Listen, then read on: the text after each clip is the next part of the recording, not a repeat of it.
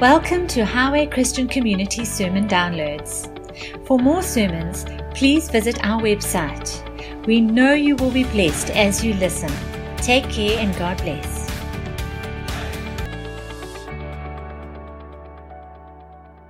Amen. Let's give the Lord a praise before we take our seats. Amen, amen, amen, amen. Worship you, Lord. Worship you, Lord. Thanks, guys. We're going to come back to some worship a little later. We're going to have communion together this morning. So I just want to share around this introducing in the month of March the beautiful subject of Jesus. So glad to be back after a weekend away. Spent time with several pastors in Joburg between a wedding on Saturday and ministering at a church in Springs on Sunday. Yes, there is a church in Springs. I do confess. In fact, it's a great church. And there's a mall in Springs as well. So ladies, go knock yourself out. We had a really good time with some of you know Stuart Agnew and Jenny and um, the Lawthers and the Flomes and the pastors in Springs, Stephen Allison Ward. But it's good to be back. Thanks to the guys for finishing up on Monday night at the teach time. Just want to remind you, tomorrow night, 7 to 8. Um, if you're not in a home cell, please be here. And if you are, I trust your home cell will be represented with the teaching. And uh, we're going to continue this theme of discipleship through these eight topics. It's not just about the information, but it's also about passing on something that is dear to us. I, I bumped into someone on Monday night. I don't want to mention his name. I haven't asked permission. But the two Sundays back, he had a, a guy with him. I didn't recognize him. So on the Monday night, I asked, who was that with you on Sunday? Looked like a really pleasant guy. He said, yes, Steve, you won't believe what happened. You know, at the beginning of the course, you asked us to write down one name of somebody that we want God to reveal himself to this coming year. I said, yes. He said, well, I wrote this guy's name down and out of the blue, he calls me on my phone and asks me about some business stuff. And while he's talking to me, I feel the Lord say, invite him to church. He's a non-church goer, doesn't, hasn't been to church most of his adult life. So he came on Sunday and he so enjoyed it. They said, he said, can I also come to the Monday night teaching? And I thought, you know, sometimes it's just for a lack of inviting. It's just for lack of opening our mouth and sharing how wonderful God is. It's just sometimes a lack of opening our mouths and saying, I can pray for you for that situation you're going through right now. Come on, church. We've been invested with a truckload of good news. And we decide, are we going to become the Dead Sea or are we going to be the Sea of Galilee? Because the Sea of Galilee is alive and living, but the river runs through it. The Dead Sea is stagnant because the water runs into it and stops. It can't stop with us. Amen. So as we go through these eight topics, let's keep that as a backdrop. We dealt in February with the omniscience and the greatness of God as He revealed Himself through the Old Testament to Abraham, El, Elyon, the supreme God, to Moses Yahweh, and, and through the prophets, and to Gideon as Shalom, and through Jeremiah and Ezekiel and the prophets. And we've looked at that over the last few weeks. But we're coming to a name that is above every other name. And it's the name of Jesus. It's the name by which every knee will bow and every tongue confess. The greatest revelation of God came when he said, I'm going to be with them. I will be Emmanuel. And it was promised to us. The names of God in the Bible as we come to the book, the New Testament, and we look in Matthew, and would you please read with me? She will give birth to a son and you are to give him the name Jesus. Say Jesus. Because he will save his people from their sins. And all this took place to fulfill what the Lord had said through the prophet. The virgin will be with child and you and will give birth and they will call him Emmanuel, which means God with us. The name Jesus means salvation, but the name Emmanuel means our God am going to be with them. Not only was God's character and characteristics being shown through his name through the prophets, but now God is with us. Emmanuel. This is God's highest revelation of who he is. And that's why it's so important to study who Jesus is, what he did, what he offers us, who we are now seated in Christ in heavenly places. Emmanuel, God with us. Interesting, Jesus didn't even start his ministry until he was 30, and then he only had a three year ministry. And in that time, he never traveled more than 100 kilometers away from home. He never had any formal education other than being streetwise and a good builder. He never wrote a book. But when he was 30, he received a calling from the Heavenly Father to go and change the world and preach this good news of a kingdom that was going to come and transform the planet. And he called some men motley crew, undeserving, unqualified, they felt. Nevertheless, he called this group to follow him. And he invested everything over three years into their lives. Because he knew he was going. But he never wrote a book, never had formal education, had a 30 year preparation for a three year ministry. Today you have a three year preparation for a 30 year ministry. But he was a normal man. He got tired, we see in the scripture. We see he got hungry and thirsty and sat waiting at a well for a lady to come and draw water for him. When he was hungry, he asked his disciples to bring food. He got tired and slept. And then they woke him up in the boat. He even got irritated. Hello? Did they just pop your religious bubble? You know, you can get irritated. You can even get angry, the Bible says. You know, anger is one of our normal emotions. Like being happy, being sad. But the Bible says, in your anger, don't sin. It's okay to be angry when you hear of the injustices taking place in the world around us. It's okay to feel righteous indignation. And Jesus felt righteous indignation at times. But it didn't lead him into sin. But he got tired. He felt pain. He was a normal man in every sense of the word. But the Bible says he was born in the fullness of time. And all the prophets had pointed to the Messiah coming, it was a very unique and special time. God chose the right, you know God can choose the right time in your life? I know like Bob Mumford says, oh, God's never late. I just wish he would take an opportunity to be early sometime. But God is never late and he knows exactly where to place you at the right time.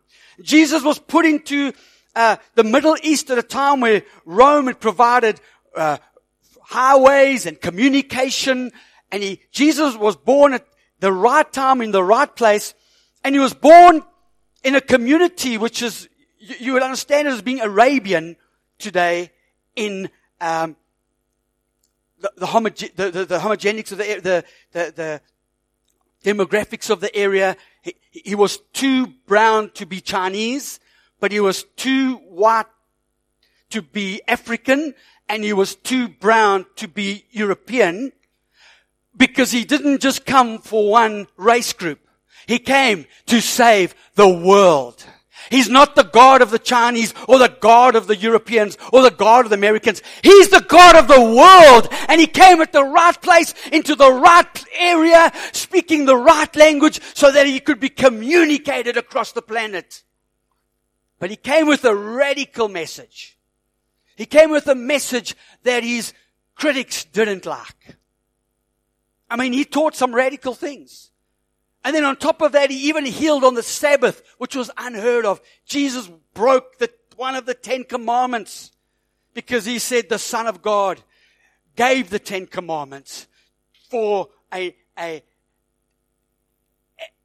ethnic group through which he would bring the gospel. But the Son of Man is here now, and he's the Lord of the Sabbath. The Sabbath giver was the Sabbath owner, was the Sabbath keeper who gives us a new rest in Christ. But he taught some radical things. He says, you know, Moses said, if someone takes your one eye, give them an eye for an eye. I say, if someone slaps you on the one side, let them slap the other side. If they take your jersey, let them take your, your cubbyhole as well.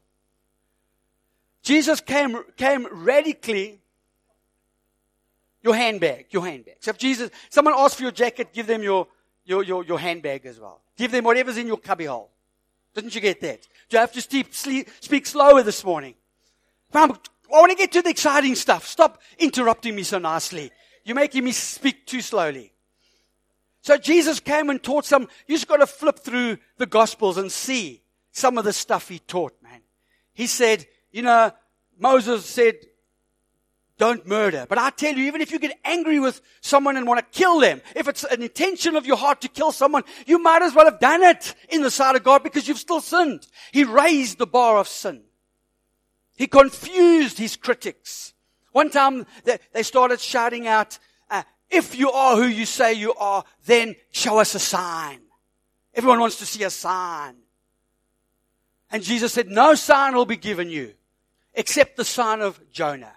For as Jonah was in the belly of the whale for three days and three nights, so the son of man will be killed and buried, but on the third day he'll rise again. You want to see a sign? I'm not going to show you a sign. I'm the sign.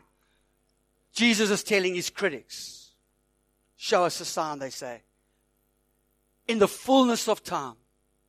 He taught radical things and he did as many radical things. Under Moses, you couldn't touch the leper. Jesus went straight to the lepers and healed them. And Matthew, Mark, Luke, and John are full. As we read in John, Jesus did many other miraculous signs in the presence of his disciples which are not recorded in this book, but these are written that you may believe that Jesus is the Christ, the Son of God, and that by believing you may have life in His name. Come on, can you say amen to that? Jesus n- never left far from His region, but His message was so radical. And the thing that upset His critics the most, even as much as working on the Sabbath was his claim to be the Son of God. That's why they wanted to kill him. He claimed to be incarnate when he said to the Pharisees, the wouldn't sees, the couldn't sees, the Sadducees, and he looked at them and he said, before Abraham was, I am. You know when he says I am, he's talking in Hebrew. Do you know what that sounds like?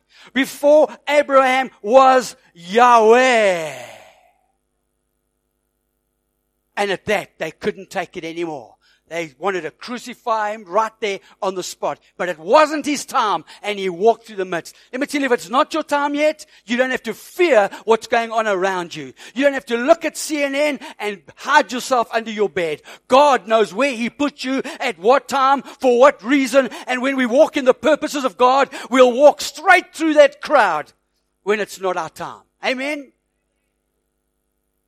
No one can claim they God well, you can if you want to go to a loony bin. You see, to, to claim that you're God, there's only three ways of looking at it.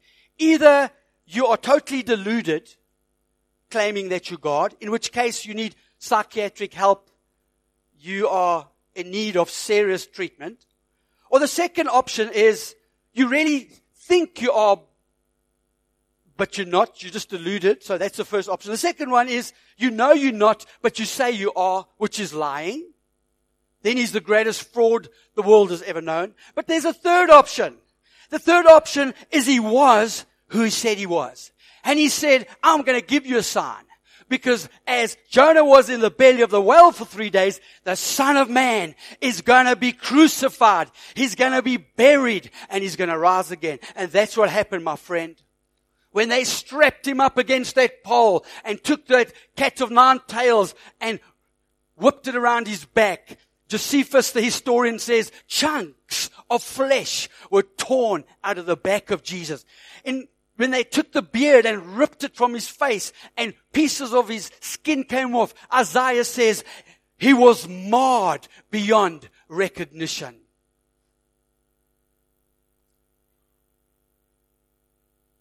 When they put the nails through his hands and feet and dropped that cross into a, a hole with a, a mighty shivering thud, and Jesus' body tore against those nails,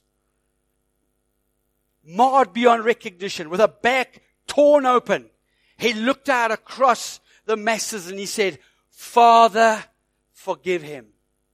Father, forgive you.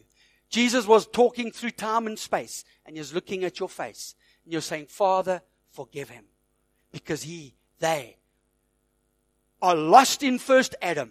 They received first Adam's sin and spiritual death. And only through the gift that I can provide will they be brought back into life and then know you as their heavenly father, Abba, God. So Lord, in this lost state, I pray, forgive them. And when Jesus said, it is finished, he wasn't saying, my life is over. He was saying, every condemnation has been broken. Every curse has been broken. And healing is provided for everybody. And you and I, my friend, will be healed. If not in this life, in the next life. I hope in this life and the next life. And sometimes we see it in this life and the next life. And sometimes we don't and we don't understand that. But I know and I can assure you that Jesus was the only man to rise from the dead as Jonah was in the belly of the whale and he rose again and he said, whoever believes in me will have life and life evermore. Amen. Amen. This Jesus transformed the planet, transformed humanity, transformed our world. But that wasn't the end. Because on the third day when he rose, if there was no resurrection, there would be no gospel. And his disciples would never have supported a fraud. They would have never have supported a fainted Jesus who they went and resuscitated with some smelly salts on Monday morning. They would never have given up their God-given faith, their God-given belief system, their community. They would have never endured the hostility and the ostracization and they would have never gone through the persecution as the blood of the apostles became the seed of the church in the first century. They would have never gone through that for a fraud, which is the greatest assertment to the truth of the resurrection. Jesus is risen. Jesus is alive. Jesus is coming back again. And we see that in this first church that was born, then Peter, filled with the Holy Spirit, said to them, rulers and elders of the people, if we are being called to account today for the act of kindness shown to a cripple and then asked how he was healed, then know this. You and all the people of Israel. It is by the name, say the name. It is by the name of Jesus Christ of Nazareth, who you crucified, but who God raised from the dead. And this man, that this man stands before you, healed. He, Jesus, is a stone you builders rejected, which has become the capstone. Salvation is found in no one else, for there is no other name under heaven given to men by which they must be saved. When they saw the courage of Peter and John and realized that these were unschooled, ordinary men, they were astonished and they took note that these men had been with Jesus. This is what the early church looked like, church. This was a church full of radical Jesus believers. They had heard his words. They had seen the death. They had walked in fear those three days. But then on that resurrection day, their hope was encouraged and they could never be the same. And it says that the crowds of the day saw that these men had been with Jesus. Because when you've been in that kind of intimacy, you talk differently. When you've been in that kind of intimacy with Jesus, you just want to walk differently. When you've been in that kind of intimacy with Jesus, you start thinking differently. When you've been in that kind of intimacy with Jesus, your value system changes and corrects and adjusts and comes into alignment with the King of Kings and His glorious kingdom. And you say, like Billy Graham did, 60 years ago, I'm going to serve Jesus with all my heart and all my soul. And we're not all called to maybe be apostles or prophets or evangelists, but wherever God has placed you, He's put you at the right place at the right time because there's a glorious message in your mouth. Paul says, having the eyes of your heart enlightened that you may know what is the hope of this calling what the riches of the glory of his inheritance in the saints, and what the exceeding greatness of his power to usward who believe according to the working of his strength of his might, which he wrought in Christ when he raised him from the dead and made him to sit at his right hand in the heavenly places, far above all rule and authority and power and dominion and every name that is named, not only in this world, but also in that which is to come. And he put all things in subjection under his feet and gave him to be head over all things to the church, which is his body, the fullness of him that fills in all.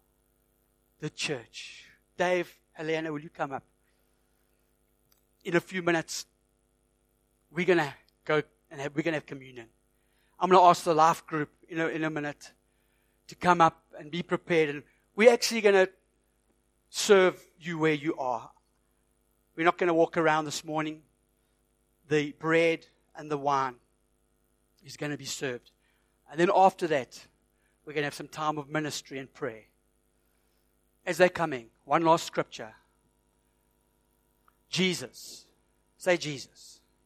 He is the image of the invisible God, the firstborn over all creation. For by him all things were created, things in heaven and on earth, visible and invisible, whether thrones or powers or rulers or authorities, all things were created by him and for him. He is before all things, and in him all things hold together, and he is the head of the body, the church. He is the beginning and the firstborn from among the dead, so that in everything he might have the supremacy. For God was pleased to have all his fullness dwell in him, and through him to reconcile to himself all things, whether things on earth or things in heaven, by making peace through his blood shed on the cross once you were alienated, say me, that's me. Yeah.